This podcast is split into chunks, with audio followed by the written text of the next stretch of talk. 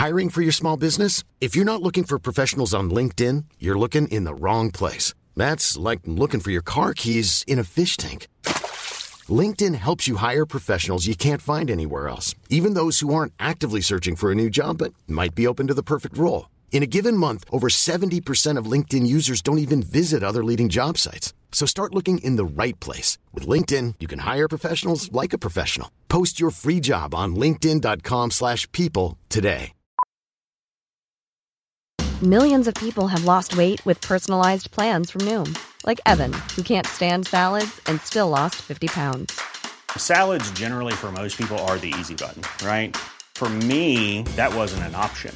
I never really was a salad guy. That's just not who I am. But Noom worked for me. Get your personalized plan today at Noom.com. Real Noom user compensated to provide their story. In four weeks, the typical Noom user can expect to lose one to two pounds per week. Individual results may vary. Varmt välkomna till podcasten Mina värsta gig. En podd där vi tar upp saker som man annars kanske inte ofta tar upp. För istället för att prata om de bästa sakerna så pratar vi om gånger det har gått åt helvete för folk. Jag heter Niklas Runsten, följ mig på Instagram, där heter jag Niklas Runsten. Och idag så ska vi träffa komikern Martin Sonneby. Och innan vi kör igång på riktigt så ska vi få höra vad han har på sin tacos. På min tacos har jag numera, lite- går lite åt fiskhållet, fish taco. Det är lite, det är lite obehagligt, tycker, Tycker jag. Ja, Ja, jag har inga bra erfarenheter av fisktacos. Nej, jag har nästan bara bra erfarenheter. Vad är det för fisk? Är det lax Det eller kan torsk? vara, nej det kan det är ofta en vit fisk, så Mm. typ torsk funkar bra. Jag vet inte riktigt hur det här går till, för att jag har inte gjort det själv. eh, det är oftast min sambo, som när vi gör tacos, så är det hon som har hand om just fiskbiten. Mm, är det någonting du beställer eller någonting som hon har fört dig in på? Hon, hon har nog fått det av en kompis, så här, Ja. prövar fish eh, taco, Mm. eh, det är gott. Och så har de fått något recept och så har vi kört det. Sen är det väl det vanliga, det är liksom så här, tomat, mycket koriander, Mm. någon syltad lök, jättegott. Och så Ja. någon sås oftast. Vilken någon, sås?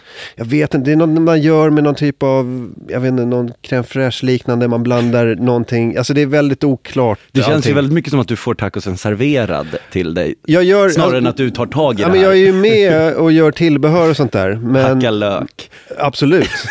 eh, hacka lök och eh, hacka koriander. Koriandern är ju superviktig. Jag, eh, Den jag, är jag är team koriander va? Alltså det, för det är ju, brukar vi alltid prata om att det är ju en vattendelare. oh, ja. Har du alltid varit det eller vad, hur, hur blev du exposed för? Nej, jag har alltid älskat koriander, tror jag. Lite obehagligt. Varför då? Ja, för det är så äckligt. Jaha, men vi har, har du typ- hört om att det är genetiskt? Är det så? Ja.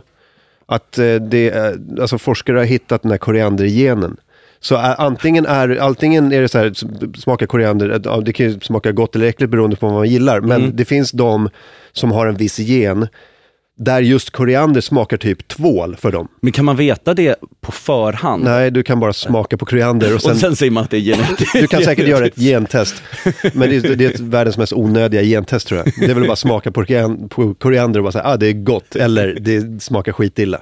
Men det finns vissa människor som aldrig kommer att kunna gilla koriander, eller ens så här, tolerera koriander, för att det smakar tvål i munnen typ. Ja, du för- kanske för- är sån? Ja, jag, alltså jag tänker, jag, jag, om jag inte gillar det så håller jag mig undan från det. Men man kan ju träna sig att gilla det, har jag förstått. Ja, men, Men just, menar- med, just med koriander så, så tror jag, vad jag har hört då, ja, läst av den här Mm. studien, så är det typ genetiskt. Du kommer aldrig kunna lära dig att gilla koriander. Ja, men det, det kan man använda det som försvar i alla fall. Oh ja, kolla upp det. För, för, då, för då, där har du liksom en anledning till att bara hålla dig borta från koriander. Men sorry, det är genetiskt, jag är ledsen. Jag är allergisk, typ. It's a pretty good crowd for a Saturday, and the manager gives me a smile. Cause he knows that it's me they've been coming to see, to forget about life for a while.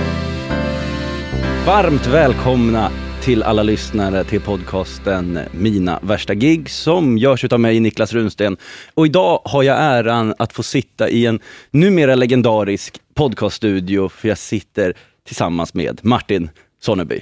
Hej, Hej! kul att vara här. Ja, I också, min, på min arbetsplats. känner du dig trygg här? Ja, supertrygg. Ja. Alltså lite för trygg. Så till den grad att jag numera inte har några problem alls med att bara ligga, på eftermiddagarna brukar jag ta en liten siesta. Ja, för du har, du har ju liksom gatan precis här Det utanför. är på gatuplanet, det är ett stort skyltfönster, det är en glasad dörr. Ja. Så att man ser ju rakt in om man verkligen vill. Ja men för, för vi sitter ju här där du spelar in eh, AMK morgon och det tänkte jag på det att du måste ju vara en av dem i Sverige som de senaste åren har pratat in i en mick, mest av alla. Ja, fast då, då räknar du ju inte med sådana som gör radio. Jo men det är ju det, är ju det du gör. Ja, precis. Du kör ju fem dagar i veckan. Många Fyra andra, dagar i veckan. Fyra dagar i Ja, veckan. måndag till torsdag. Och du har gjort det nu i, hur många, hur många år har ni kört det här? Uh, AMK morgonen har vi kört, eh, så okej, det var tio veckor våren 2015 och sen var det hela hösten 2015. Mm. Och sen var det hela våren och hösten, ska säga två och ett halvt år. Ja, för På det, heltid. vill, för det jag vill komma fram till är att jag träffade Thomas Oredsson häromdagen och då pratade vi lite om att så här, ja men han är kanske lite pappa stand-up, om man tänker så. Då vill jag säga att du är pappa podcast just nu. Ja, men i humorpoddar kanske. Ja. Jag har nog mest flygtimmar i humorpoddar, eh, om jag sitter här två timmar om dagen. Ja, men då har jag ju inte fel i att du sitter och ofta snackar i mick. Nej, absolut, det är en stor del av min tillvaro. Ja. Men jag tänker så här, men jag är inte så, det är inte så himla mycket att vi gör ett, så här, en show eller ett program. Det är inte så jävla mycket, alltså vi, vi sitter ju och pratar, alltså vi sitter ju och snackar skit och fikar ungefär. Det är väl det vi gör. Jag har lite så här, jag, jag tar upp lite nyheter och sånt där, men det är väldigt löst allting. Men det är ju mest fikatimmar de senaste två åren då. Precis, ja, men alltså, Med- alltså, men my- folk så här- myggad fikatimme. men, men folk ställer den frågan ofta, bara, alltså, men hur fan orkar du? Bara, ja men vadå, skulle du tycka att det var jobbigt att sitta och fika med några kompisar två timmar? Det är ju inte jobbigt. Det jobbiga är ju allting runt om. Mm. Hålla på och liksom fixa med, liksom, boka folk eh, eller, eller det är inte skitjobbigt heller, men du vet allt runt om. Liksom. Mm. Ja, ja precis. Ehm, Men det hantera de grejerna. Om det är något som har gått sönder här, då måste jag gå och byta det. Liksom. Mm. Men det, det är faktiskt inte, bara, inte det vi ska prata om idag. Nej, vi ska faktiskt- prata om- för, Förutom att du ju, ju, sitter och fikar och poddar jäkligt mycket så ju- kör, har du ju kört stand-up Ja, ja, visst. väldigt mycket och kör. Hur mycket kör du idag skulle du säga? Nu är det rätt mycket. Nu är jag ju mitt i en eh, turnévända. Så nu är det ju varje helg med en... Eh, vi har ju tagit ut det här AMK morgon på, liksom göra shower av det. Som heter AMK, en väldigt sen kväll med AMK. Eh, AMK Late Night. Eh, men då bokar jag ju komiker eh, till en show. Som, så, och så konfar jag den. Och så bara, du vet, presenterar hela showen, inleder. Presenterar en komiker som går av, så går jag på igen, presenterar nästa. Och så gör vi en hel kväll av det. Så Men det är du- fyra, fem komiker. Går du upp och liksom kör lite konf-material eller kör du liksom rent stand-up-material då? Nej men det blir ju att jag presenterar kvällen, så att jag gör kanske tio minuter i början, presenterar första komikern och sen går jag upp emellan några minuter varje gång. Och sen är det eh, nästa halvlek så gör jag tio minuter till. Så jag gör väl kanske 25 minuter varje kväll, totalt då. Men det, känner du att det inom stand-up, är det det du känner att du vill göra nu? Att gå upp och konfa och styra en kväll eller gå upp och vara ett headliner-gig? Eller gå upp och köra? Nej men det kan vara båda, det är inte så stor skillnad tycker jag. Du tycker inte det? Nej, det är väl, alltså, det, i stort sett så är det ju samma. Men konfa, det det är väl mest att jag bara liksom, jag gör ju mina stand-up-skämt, men det är också samtidigt att jag ska försöka liksom presentera andra och hålla ihop kvällen. Mm. Jag tänkte så här, "Åh, fan jag kan ju inte konfa, så, bara, så prövar jag, så bara, det är inte så jävla svårt. det, är, det, är, det är väl samma grej ungefär. Ja. Men, eh, nej men nu, och sen gör jag väl eh, så klubb, eh, liksom vanliga Stockholmsklubbar på kvällarna. Så just nu, den här hösten har jag väl gjort så här, ja, jag skulle säga tre, fyra i veckan gör jag Ja väl. det är ändå, det är ju mycket. För jag tänkte om det är någonting att när det Ja liksom, men du bor ju i Malmö, ni gör ju liksom två i månaden. ja, kanske ett varannan vecka om man har tur. Ja, precis. Nej, men jag, det fattar inte jag med Malmö, hur ni kan vara så jävla bra när ni är så lite på scen. Ja men det är för att vi, när vi väl får våran spot så sjabblar vi inte bort den. Kanske, Nej jag vet inte kanske. riktigt. Nej, men här gödslas det ju med sentid. Det är ju typ Ja, två klubbar varje kväll. Man, f- alltså om man har mycket erfarenhet som jag har och känner mycket folk, då kan man få sentid nästan varje kväll om man vill. Mm. Liksom. Nej, så, nej, men jag gör väl, nu gör jag väl eh, två, tre sådana AMK Late Night shower i veckan plus kanske två klubbspottar. mm. Men hur började det? Varför, när började du med stand-up? Eh, 2005. 2005, så det är 12 år sedan. Ja, det är det väl va? Mm, det måste det väl vara? Ja. Det är 2017 nu. Ja, just det. Vad, Jag gjorde mitt första gig i slutet av 2005. Vad, vad fick dig att tänka så här, nu ska jag göra det här? Eh, för att jag hade bränt alla skepp och hade inget att förlora. Ehm, Vill så- du utveckla? Nej, men jag har, ja, jag pluggade då på Stockholms universitet och så hamnade jag tror jag i någon typ av krasch, utmattningsdepression, jag vet inte. Mm. Men jag bara liksom var helt slut i huvudet och i kroppen. Och Var det under pluggtiden eller hade du pluggat klart då? nej, under pluggtiden, jag var på år två då. Vad läste du? Eh, på juristlinjen. Mm. Det hade också föregått av några år av liksom rätt vilse, liksom jag var lite vilse, jag, jag här, visste inte riktigt vad jag ville göra, jag tog ströjobb, jobbade hårt som fan för att kunna resa i några månader, så åkte jag ut och reste lite grann. Sen när jag var 25 typ, då var jag så fan jag måste göra någonting, jag kan inte hålla på så här. Mm. Och så började jag plugga på juristlinjen. Var det någonting så här, det här vill jag eller var det bara liksom, det får bli det här nu? Nej men jag tänkte att det var en bred utbildning. Ja. Man behöver ju inte bli jurist, jag, var, jag hade ingen passion för juridik. men det var faktiskt Seinfeld som, som eh, inspirerade mig att, läsa juridik. Okej? För det var ett gammalt Seinfeld-skämt som sa, där han var så här, alla liksom gör sina drag i livet, slår tärningar, drar kort, flyttar sina pjäser på livets spelbord. Men juristen är, är den enda som har tagit sig tiden att läsa baksidan på locket och lära sig reglerna. Och det, tänkte, det tog jag till mig, jag var så fan det, är- det är jävligt sant. Liksom, kan man reglerna, och lag, lagen är ju reglerna i samhället liksom. Mm. Då är det jävligt svårt att eh, bli blåst. Det är svårt att blåsa en jurist. Liksom. Och eh, så jag tänkte oavsett vad jag jobbar med så kommer det vara en bra bred utbildning. Men sen hände det någonting? Ja, sen, sen eh, kraschade jag år två, då, då var jag så jävla trött. Liksom. Jag var inte trött på plugget så, utan jag var fysiskt utmattad. Eh, Eller mentalt eller sånt där. Mm. Och då gick jag inte tillbaka till skolan på ett tag och så var det några tentor jag inte gjorde, så tänkte jag jag kommer tillbaka. Så, så blev det inte så. Så hamnade jag i en lång depression, typ ett år. Fy fan. Och då så CSN-pengarna slutade komma, jag bara var helt broke, jag visste inte vad jag skulle göra. Eh, jag tog något så här, ströjobb. Men hade varit helt, och sen när jag var helt nere på botten då bara tänkte jag, ah, fan, alltid velat testa stand-up. Hade du någon kontakt med standup-branschen då? Nej, ingen. Nej. Noll. Var det bara liksom som en livlina eller någonting för att ha kul igen eller vad man ska säga? Nej, men jag tänkte, varför inte testa? Alltså, det kan inte bli värre än så här.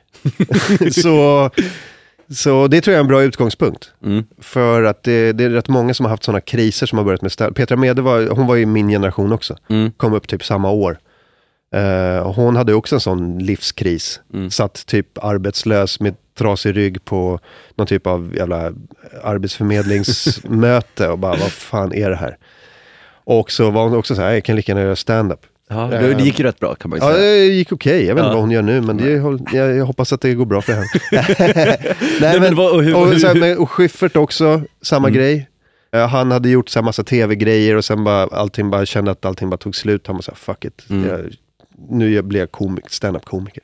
Men tänkte du att det här kan ge mig någonting mer eller tänkte du så här, det här kan bli kul nu?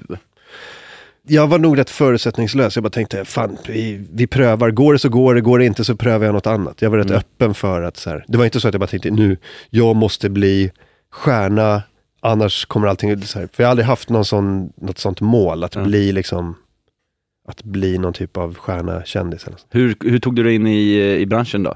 Eh, Jag gick en kurs, eh, en standup-kurs med Thomas Oredsson. Mm. Eh, han har ju sådana kurser hela tiden. Då hade han den på Folkuniversitetet. Så anmälde jag mig till den. Och så gick jag den, det var en vecka. Och så bara kände jag att jag fick, jag fick jävligt mycket, för att jag alltid skrivit och sånt där. Men det har inte varit skämt eller stand-up eller något sånt åt det hållet. Men jag, jag hela tiden så skrivit, så jag, kände mig, jag, hade väl någon typ av behov av att uttrycka mig kanske.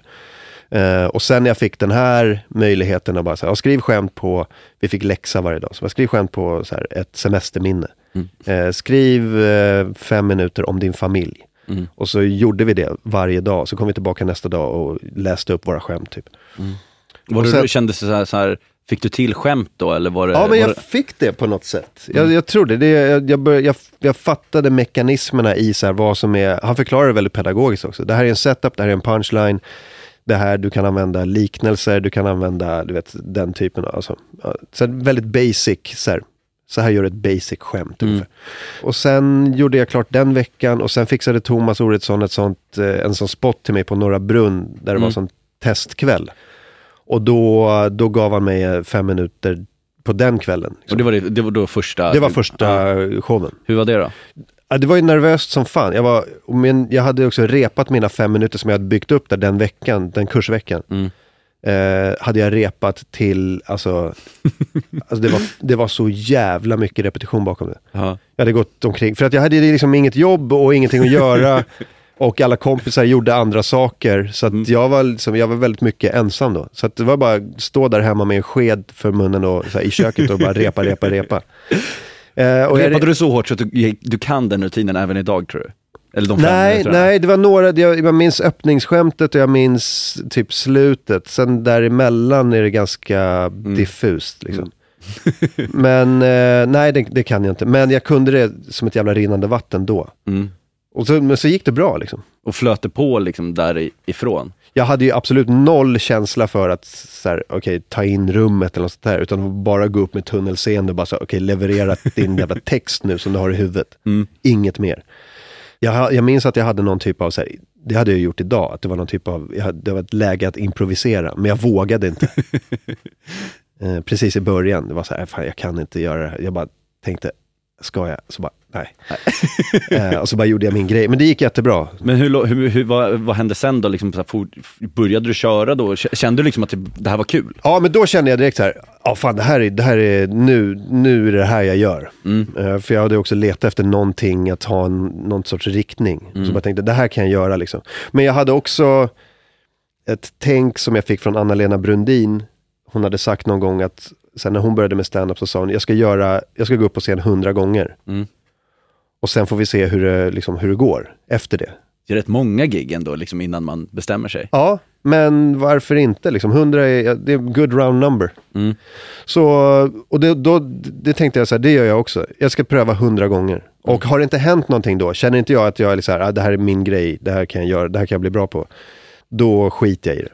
Hur lång tid tog det innan du nådde 100 gig då? Det vet jag inte, jag slutade räkna efter kanske 30-40. så här. Mm. Men då hade det redan börjat rulla ganska bra. Så att, och jag kom in i en hype också, så det var väldigt lätt att liksom åka med. Mm. Så då kände jag så att jag, jag, jag, kände, jag harvar inte nu.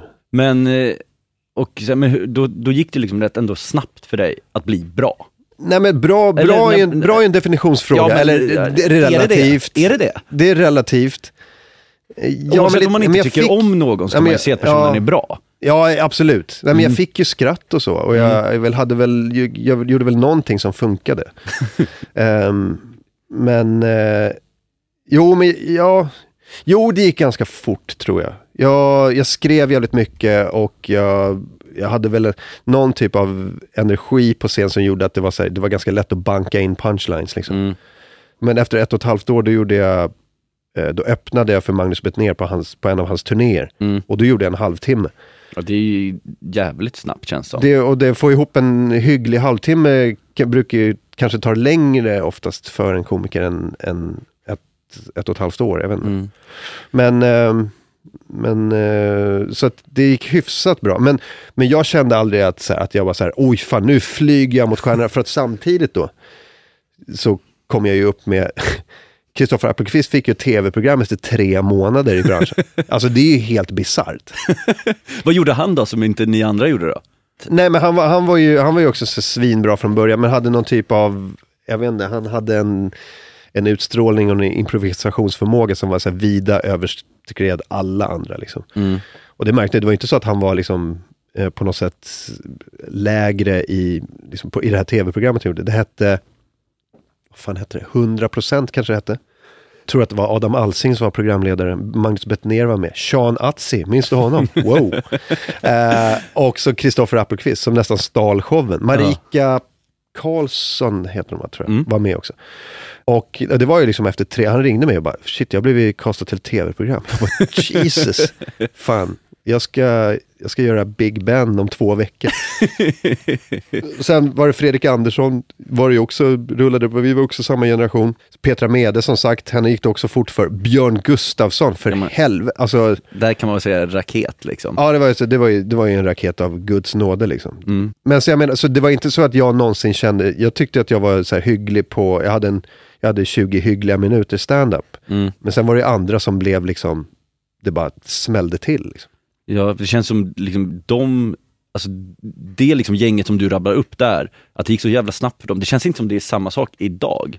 Om man tittar på folk som äh, börjar med stand-up idag. Nej, men det, det går var inte så snabbt. Nej, men det var en hype då som man kunde rida på. Mm. Och det var, det var också, i samband med det var det också massor med panelprogram på tv. Mm.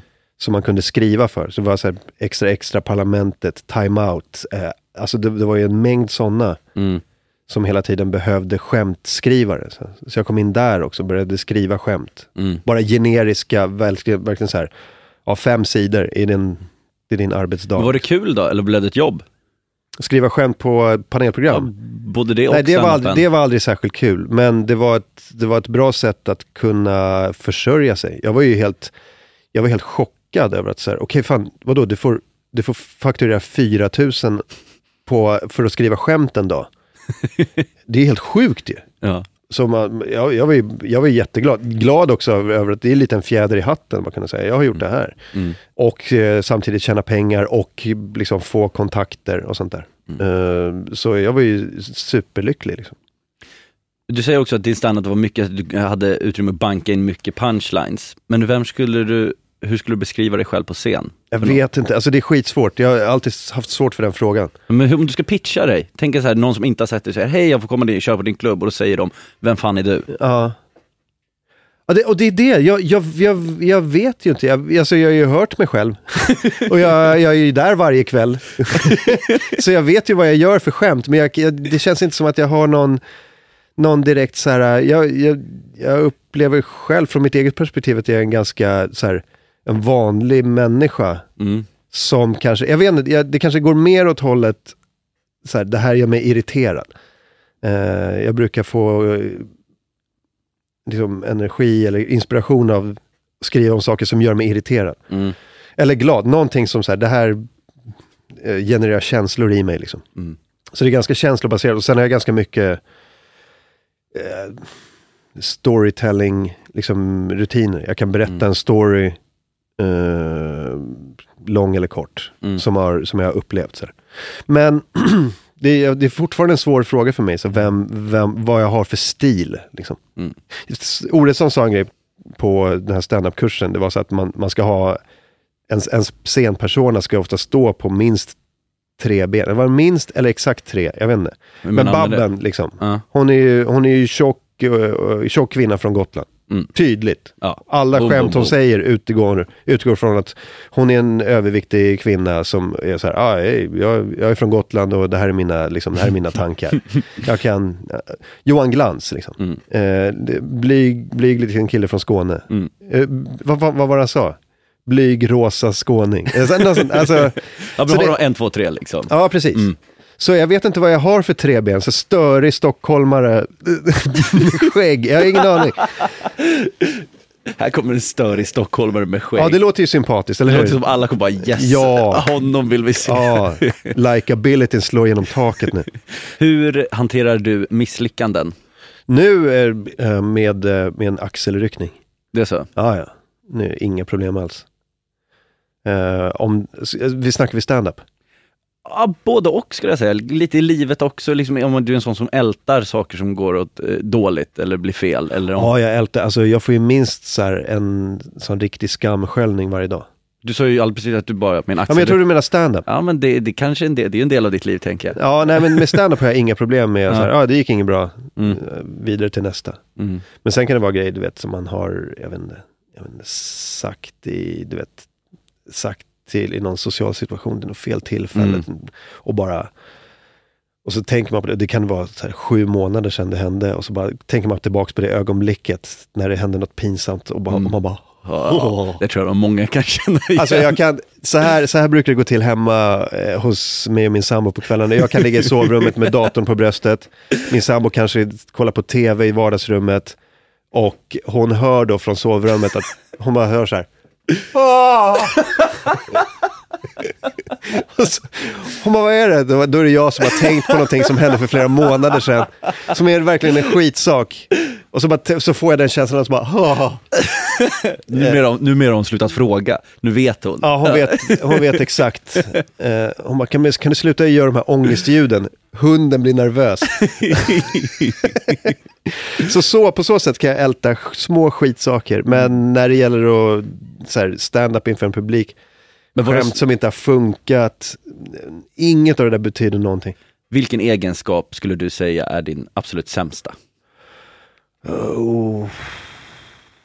Jag kan vara rätt mycket inne i mitt eget eh, huvud och eh, kanske inte så stanna upp och bara tänka så här på min närmaste omgivning. Hur jag bemöter dem i vardagen. Är det att du kan vara liksom, inte svinig, men liksom att du blir otrevlig? Eller Nej, utan mer non, alltså nonchalant eller, Ja. eller bara så här självcentrerad. Liksom. Att jag bara går och tänker på egna grejer. Jag tänker på, eh, du vet, jag sitter med telefonen eller jag bara har mina egna prylar så att, så att jag kanske jag kanske uppfattas av min sambo som att jag inte bryr mig om henne eller eh, sådär. Alltså små grejer. Och med den härliga bilden av dig så går vi in på det denna podcast handlar om. It's a pretty good crowd for a Saturday, and the man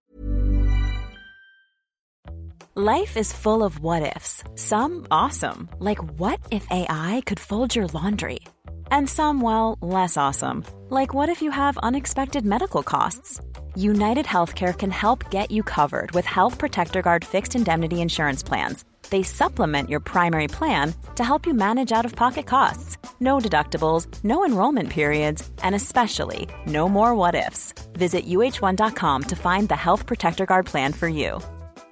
Many of us have those stubborn pounds that seem impossible to lose, no matter how good we eat or how hard we work out. My solution is PlushCare. PlushCare is a leading telehealth provider with doctors who are there for you day and night to partner with you in your weight loss journey. They can prescribe FDA-approved weight loss medications like Wagovi and Zepbound for those who qualify. Plus, they accept most insurance plans. To get started, visit plushcare.com slash weight loss. That's plushcare.com slash weight loss. Hey, it's Ryan Reynolds, and I'm here with Keith, co star of my upcoming film, If, only in theaters, May 17th. Do you want to tell people the big news?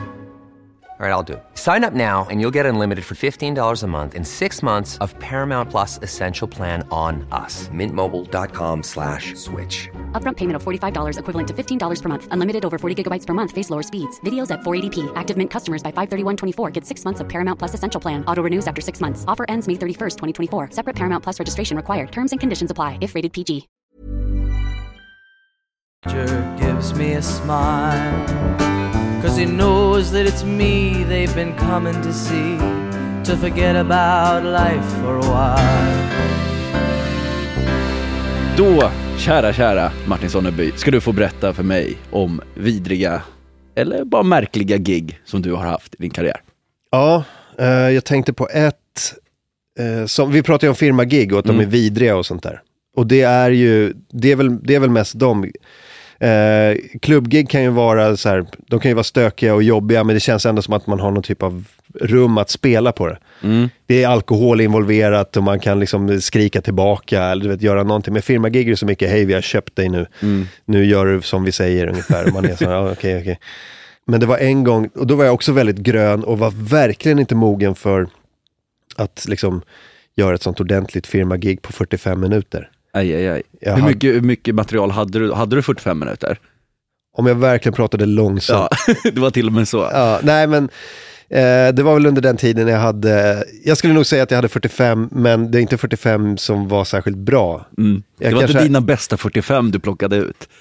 Ja, nej, det var mina enda. Ja, 45. precis. Det var, nej jag hade väl kanske 30 som var bra. Mm. Och sen var det 15 minuter skräp. Liksom.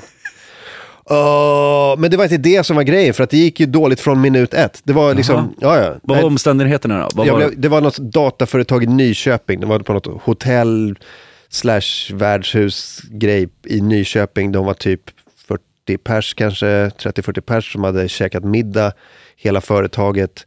Eh, och, eh, och sen skulle de ha stand-up efter middagen. Så de hade liksom bunkrat upp stolar. Och jag går upp där och jag vet inte, någonting som bara liksom inte funkar från början. Det är förmodligen, jag är ju grön och ny, jag känner jag, jag är obekväm i situationen. Eh, jag har väl, jag är bara alltså, allmänt dålig liksom. Mm. De känner väl av det. Och då blir det ju också en sån låsning. Du vet, så här. De är otrygga för att jag är otrygg och då blir jag ännu mer otrygg. Det blir en lång jävla spiralcirkel. Liksom. Och speciellt om det är från minut ett också. Ja, man ja. känner liksom nej, Ja. nej, nej. Och jag börjar sätta igång, bara hej, kul att vara här. Och så börjar jag liksom dra mina skämt. N- noll. Alltså noll. Total, total jävla tystnad. Liksom. Total Mm. tystnad. Jag kanske har ett, ett par liksom, grova skämt i början som får dem att bli ännu mer, vet. Förmodligen. Och det, alltså, det var en situation som var, det var horrible. Det var Men hur, hur löste du det då? Alltså som grön så tänker jag liksom, gick, körde du bara nu kör jag mitt script här eller kunde du liksom Det var inte så att jag adresserade så här, hej, nu är det lite stelt va? Uff. För det, det kan man ju faktiskt göra ibland. Att man, här, man, alla vet om att det är konstigt i rummet. Eller så bara pumpar man på. Man har sett sådana jävla proffs också som bara så här, hej jag skiter i hur det går första tio för att jag kommer att köra på och förr eller senare så kommer de liksom mjukas upp. Men jag bara, jag bara fortsatte och fortsatte, ingenting. Och jag minns att det började så droppa av folk efter några minuter. Och sen det kanske hade gått tio minuter. Och jag måste ju stå där också, det är också en sån grej. För att jag ska få betalt, då måste jag, stå, jag har ju, det är ett avtal på 45. Det är så Så jävla jag ska- långa jag 45. Ska, ja. Och jag ska ju stå där, för att de, och går jag av efter 28 minuter, då kan de säga, ja, han stod inte hela tiden. Han uppfyllde inte sin del av avtalet, så eh, vi kommer inte betala, eller typ betala halva, eller något sånt där. Men du kände inte liksom Det var- så här, det är värt det att gå av? Om, Nej, så tänkte jag inte. Jag, jag tänkte, jag hade ju någon typ av så här, sjuk yrkesstolthet då också, så att jag bara, då, nu, ska jag, nu har jag blivit anlitad att stå här. Nu, nu, nu har vi kommit överens, min, mitt management, allt det där. Och jag bara står där och det går längre och längre tid. Och jag minns någon gång mitt i det här, det kan ha varit första kvarten eller någonting. Eller ännu längre in. Då sitter en sån gubbe med armarna i kors, han sitter ganska långt fram. Han är väl så här mellan 50 och 60 kanske. Och så bara sitter han så här och så kisar han lite på mig och säger så här. Får du betalt för det här? Åh nej. Och då blir jag mer liksom så här, försöker bli så här, skoja bort och bara japp, jag får betalt. Och det är du som betalar. Åh nej. Eh, och det, då, det, det, blir, det blir inte bättre av det liksom. Och sen efter ett tag... det lyfte inte direkt Nej, därifrån. Nej. Nej, det var, det var så jävla obekvämt. Och det, det, alltså minuterna är så jävla långa, en minut känns som en timme. Och jag bara står där och så tittar jag på klockan. Och då har, jag, då har det också gått så här, det var liksom en timme försenat, eller 40 minuter försenat. Så att jag, jag, jag, jag har bråttom sen hem. Eh, känner jag. Liksom, jag är stressad när jag kommer upp dit för att jag måste hinna med sista bussen från Nyköping till Stockholm också. Annars måste jag ligga kvar i Nyköping, eller så bo kvar liksom. Det, det är helt så här. Nej, det, det var horrible. Eh, men sen, eh, och så, nej det var, det var bara totalt att jag bara så här, jag ska, jag ska göra de här minuterna. Och det är inte bra för någon. Det är väl, så här, det är väl bättre att jag bara går av. Jag bara, det här funkade inte, ledsen, du vet, pengarna tillbaka, eller jag vet inte vad, men, men, eh, men de, satt väl, de som satt kvar satt väl artigt kvar och jag bara, Fick du applåder när du var klar? alltså, kanske den tröttaste någonsin. Jag minns faktiskt inte. Men jag tror det, jag fick väl någon typ av artighets... Ja men fan. Bra kämpat. Eh, ungefär. Men Ja. nej, det var horrible. Och sen skulle jag hem, och då hade jag också skitbråttom till bussen sen. Eh, efteråt. Så jag bara rafsade ihop mina grejer. Det var typ vinter, det var, eller om det var så november, december någonting. Men det var kallt ute i alla fall. Jag bara drog på mig min vinterjacka, eh, jag hade en väska eh, och sen sprang jag som en galning till bussterminalen. Och det var liksom mitt i vintern och jag, jag kom fram, du vet när man är så andfådd som man låter. Liksom. den, den andfåddheten satte mig svettig på bussen. Ja, Du vet den, den vinter, svettig Ja, och sen det är vinter. kallt fast man svettas satan. Ja, liksom. man svettas som fan och sen blir svetten kall. Och jag sätter mig då med en så svettig vinterjacka på bussen tillbaka till eh, Stockholm. Jag börjar få huvudvärk. Eh, jag åker hem och sen vaknar jag dagen efter med sån jävla lunginflammation. Alltså en lunginflammation som håller sig i sig i lätt två veckor. Alltså jag är typ sängliggande i två veckor, vilket är lite, lite lök på laxen också för Mm. att det vet ju du också, så här, bästa sättet, bästa botemedel mot en, liksom ett, ett dåligt gig, det är ju att gå upp igen Ja. på scen så fort som möjligt. Men då satt jag också i den här ångesten av det sopigaste gigget någonsin med lunginflammation. Så skör, alltså du är så skör. Ja, jag är så jävla, ja, jag, är- jag är fruktansvärt liten då. Och sen får jag också mail från mitt management om att kunden var inte nöjd. Eh, och sådana såna typer av mail när jag liksom sitter och kan knappt så här, stå upp. Jag bara ligger febrig i sängen och bara... åh, eh, Du bara kryper, alltså du, blir, Ja. du är från fosterställning till liksom bara en, en boll ja, till slut. Ja, det var, det, var, det var horrible. Det var horrible. Ja, men sen då? Det- Läs, eh, vad- kunde du släppa det eller låg det kvar länge? Ja, nej, jag tror inte det låg kvar så länge. Mm. Det kanske var bra den här lunginflammationen också, för att det blir så, allting hamnade i någon typ av töcken liksom. Mm. Och sen efter det så var det väl bara på det igen liksom. Men, nej, det var, det var fruktansvärt. Fy fan, det var alltså. helt fruktansvärt. Ja. Har du, finns det något mer kassagig du tänker på? Jag blev bokad en gång till ett så här, det var något konstigt universitetsgig i Karlstad. Karlstad universitet hade någon typ av, i början av terminen, det var nya studenter, de skulle göra lite liksom knasiga grejer på stan i Karlstad. Det är som studenter håller på. Jag har typ insparksgrejer. Ja, precis. Och så var det några grejer, de, de skulle ha olika grejer som skedde på stan och så skulle, de, skulle jag bli bokad och göra stand-up. Liksom. Det, var, det var, här var ju då slutet av augusti kan jag tänka mig, mitten, alltså början av september, något sånt där, när terminen börjar. Och det var så mitt på, på ett torg i, i Karlstad. Och det var inte så mycket mer än så. Det var så här, ah, det kommer folk och kollar, så här, det är stand-up. Och så kom jag till det här torget så var det någon som mötte mig där, någon student typ. Det var en studentkår som hade bokat mig. Och så bara hej, så här, ja du, du är Martin så här. Jag bara, ja visst, så här, ja det är här. Och så bara pekade hon på ett tomt torg, liksom. det var ingenting. Jaha.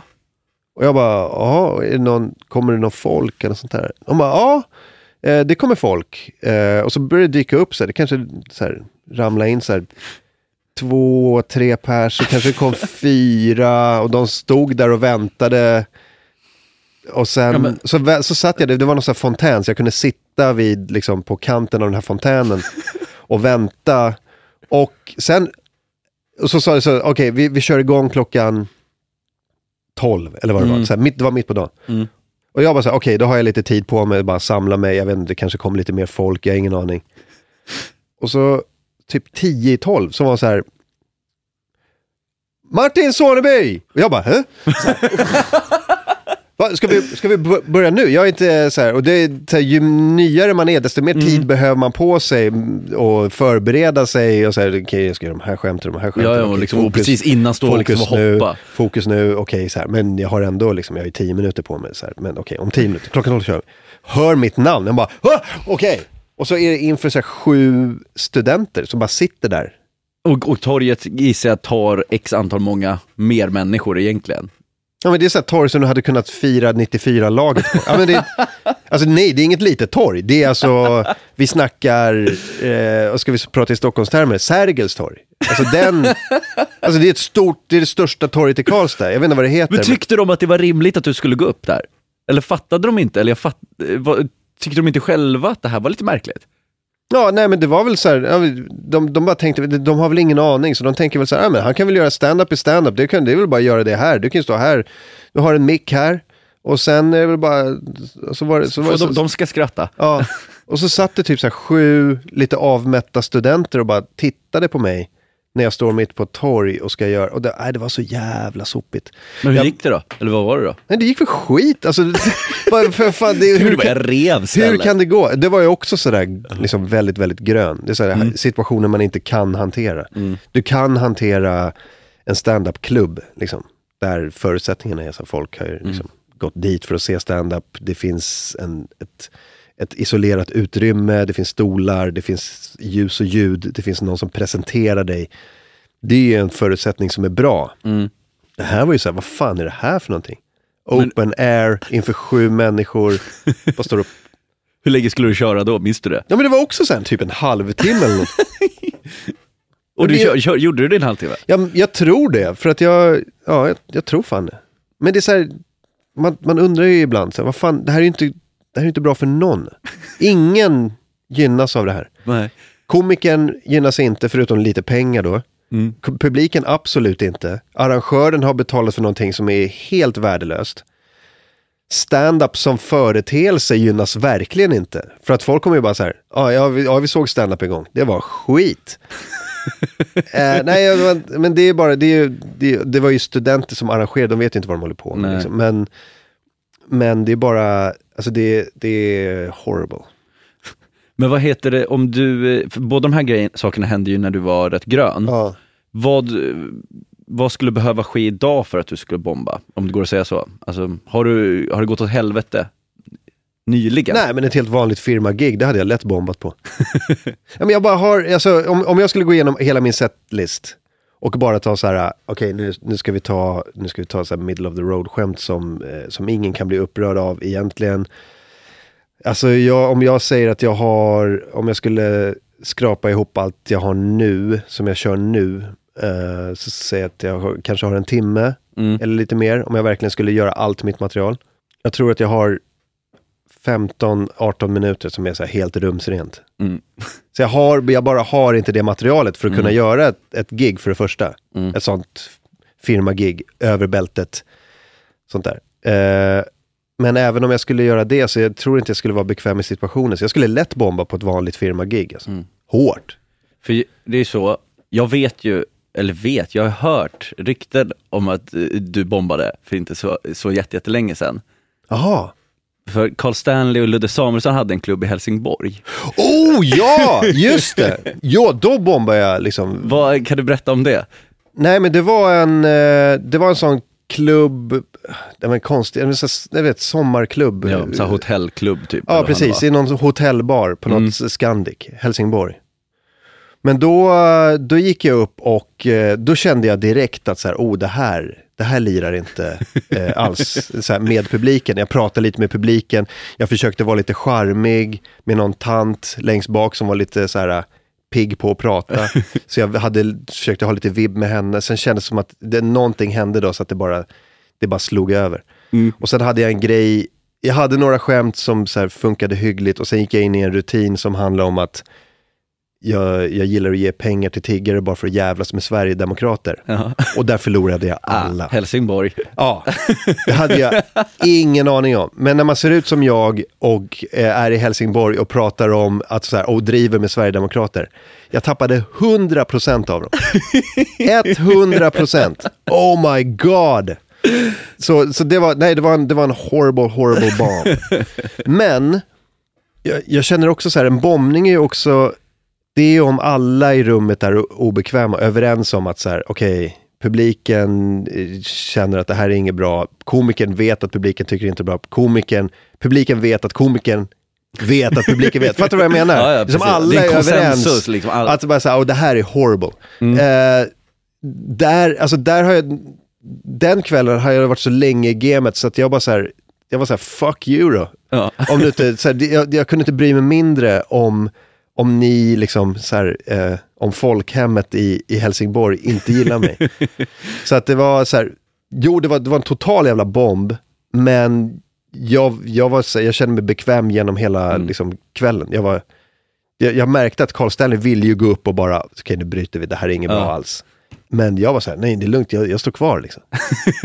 det var nästan så att han bara så här, ah, jag kan, jag bara, nej, nej, jag, jag kör mina 20-25 Men är år. det, är det någonting som du tror att det är någonting du gör eller någonting du skulle vilja typ, tipsa andra om att göra? Liksom så här, att, det, att, att man inte ska bry sig så mycket? Eller är det någonting som bara Jag tror inte man kan tipsa om det, för det är en känsla liksom. Ja, men att man skulle Ehm, försöka sträva efter den. Ja, jag tror, jag tror att det bara, alltså kör så länge så att du bara känner att så här, det, det spelar verkligen ingen roll. Mm.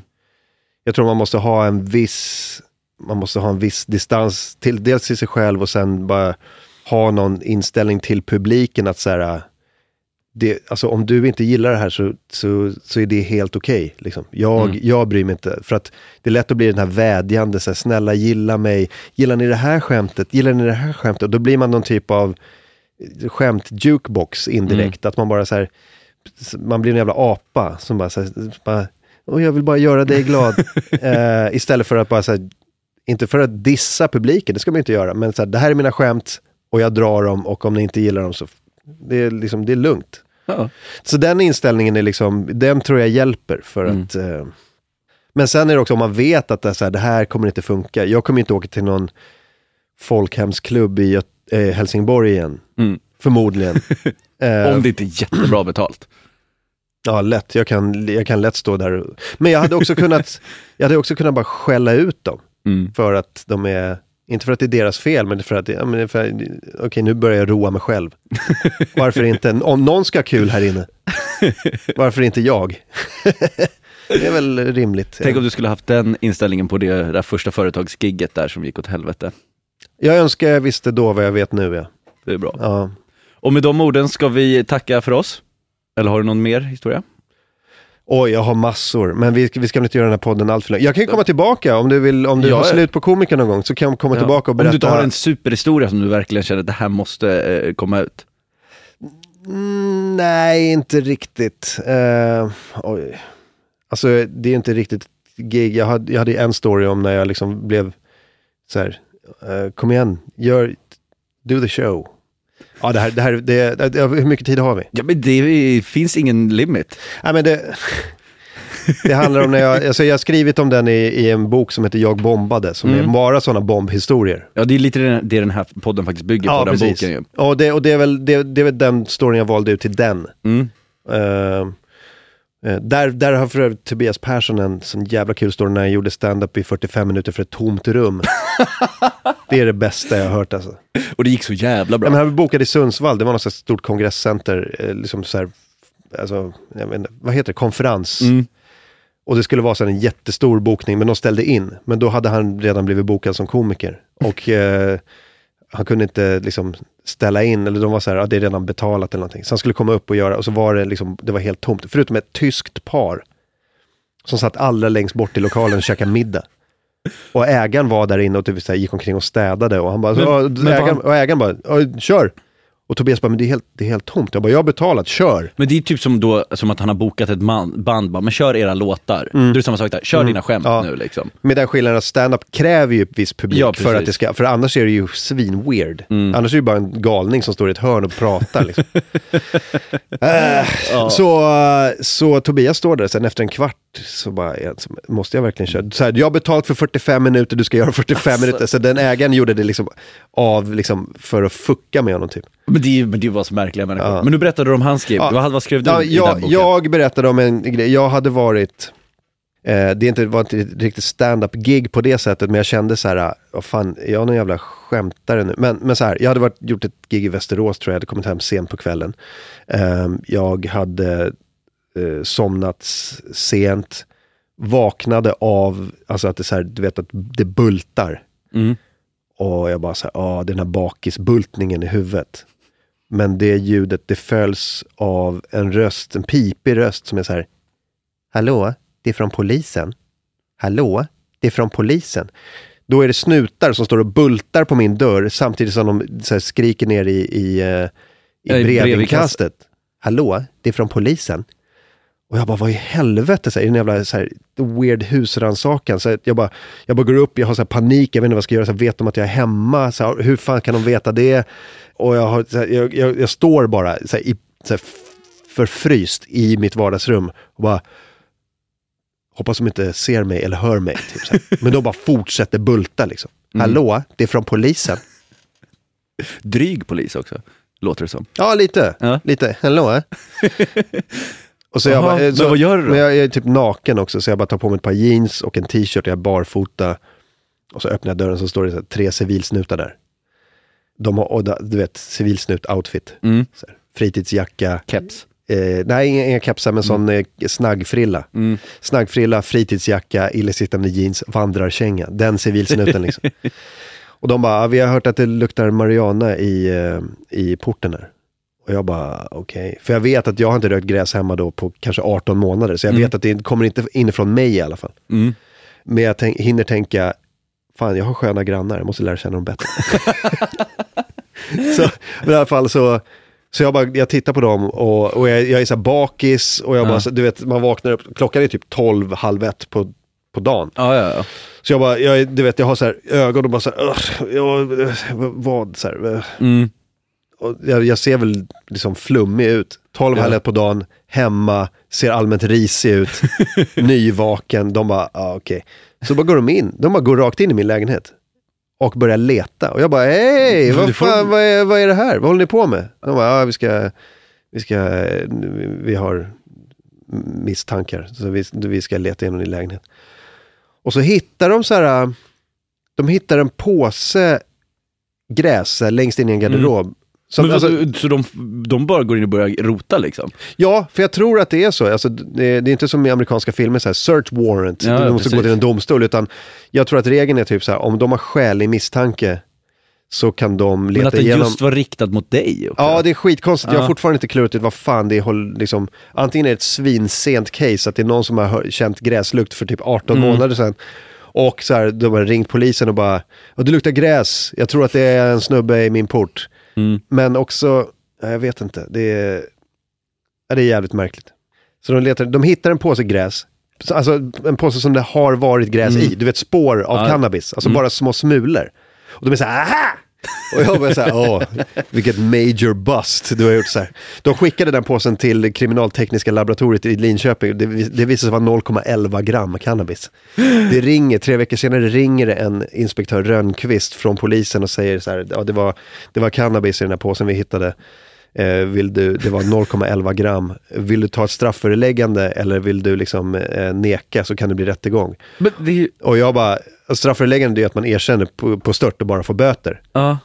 Och jag sa nej, jag kommer inte erkänna någonting. Och så sa jag, det här Rönnqvist, det här kommer bli de dyraste 0,11 grammen i svensk rättshistoria.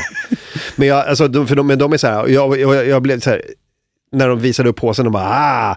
Jag tror inte de sa aha, men, men, men det var så här, de var så här, ah. De var stolta. Ja, men verkligen. Och jag, och jag bara så här, really, really. Och då säger en av dem så här, ja men du vet att vi har ju tagit folk för mängder som inte ens är mätbara. Va? Det är så Alltså, så här, jävla... vet, som att den är stolt över att så här, alltså, vi kan ta folk för så lite gräs att det, det knappt finns. och vi kan få folk dömda för det. Och jag bara tänkte så här, "F- shit vad du är lost. Liksom. Du, du, har verkligen, du är indoktrinerad i någon sjuk syn på det här som är, som är helt sjukt. När, de, när, de liksom, när, det är, när det är typ lagligt i grannlandet, nästan lagligt, så går du och gör sådana här saker och tycker det är cool. Liksom. Ja, men, Ehm, men i alla fall, då, eh, då ska vi ha förhör och så sitter jag i en soffa och, och har det här förhöret med en polis. Mm. Och det är märkligt också för vi sitter i, jag har en liten tvåsitssoffa då. Mm. Så vi sitter liksom i samma soffa och tittar på varandra så här. Det är inte så att vi sitter mitt emot varandra. det sitter verkligen bredvid han, varandra. han tar upp sitt block och penna och bara, jaha. Och så bara ställer han en massa frågor så här. Och jag bara sitter bredvid honom och bara, Ni, ni nuddar ju varandra Ja med men låren. ungefär, det är lår mot lår. Jag bara, här, för det här är så jävla weird. Så, ja, men jag säger inte så mycket i det där förhöret. Och sen ska vi göra kissprovet. Mm. Så går vi in på toa och min toa liksom är i ett, i ett hörn av toaletten. Liksom. Det är vägg till, vägg till på, åt sidan. Och han står liksom, och jag ska kissa i, i en kopp. Så jag håller koppen liksom Mm. i, mot toaletten och ska kissa i den här koppen. Men jag, men jag har inget kiss liksom. Jag är helt uttorkad och det är en konstig situation.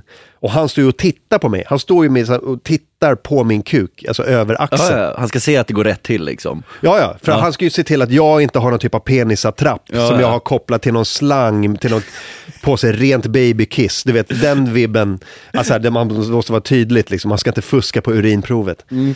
Så han, ska, han står och kollar på mig hela tiden.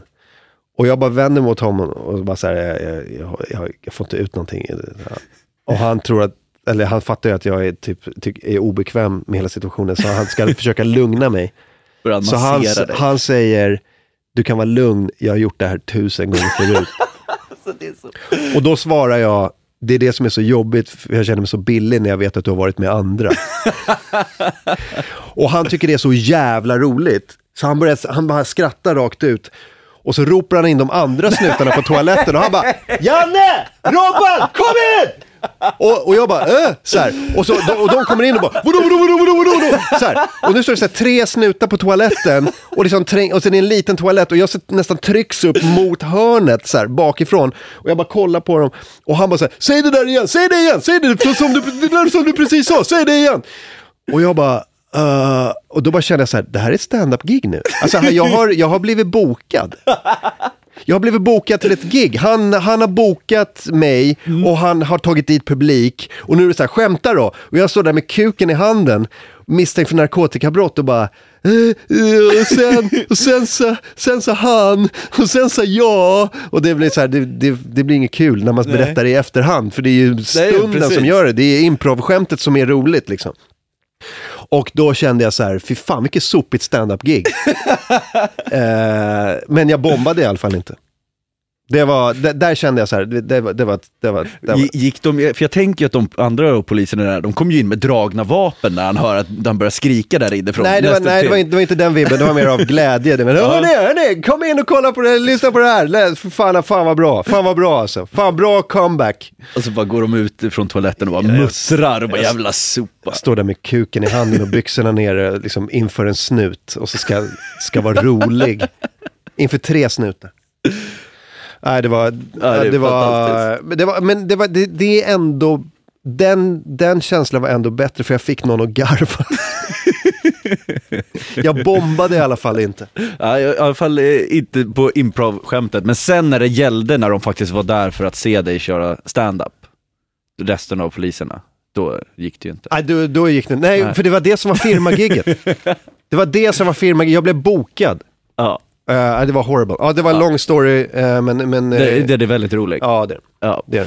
Martin, Martin Sonneby, tusen tack för att jag fick prata med dig om vidriga gig. Det är jag som ska tacka, det var roligt. Ja, vi ses snart igen. Det var allt för veckans avsnitt av Mina Värsta Gig. Den sista för året 2017. Nästa år är det 2018 och då jävlar har vi mycket annat kul eh, framför oss. Tack som fan för att du lyssnar och hänger med på denna podd.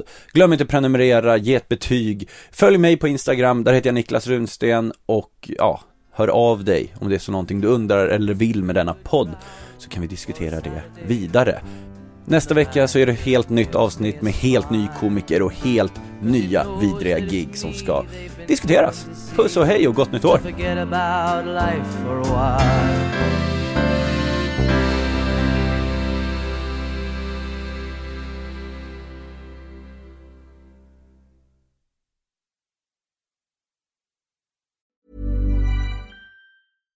Hi, I'm Daniel, founder of Pretty Litter. Cats and cat owners deserve better than any old fashioned litter. That's why I teamed up with scientists and veterinarians to create Pretty Litter. Its innovative crystal formula has superior odor control and weighs up to 80% less than clay litter. Pretty Litter even monitors health by changing colors to help detect early signs of potential illness. It's the world's smartest kitty litter. Go to prettylitter.com and use code ACAST for 20% off your first order and a free cat toy. Terms and conditions apply. See site for details. Even when we're on a budget, we still deserve nice things. Quince is a place to scoop up stunning high-end goods for 50 to 80% less than similar brands. They have buttery soft cashmere sweaters starting at $50, luxurious Italian leather bags, and so much more. Plus, Quince only works with factories that use safe, ethical, and responsible manufacturing. Get the high-end goods you'll love without the high price tag with Quince. Go to quince.com slash style for free shipping and 365-day returns.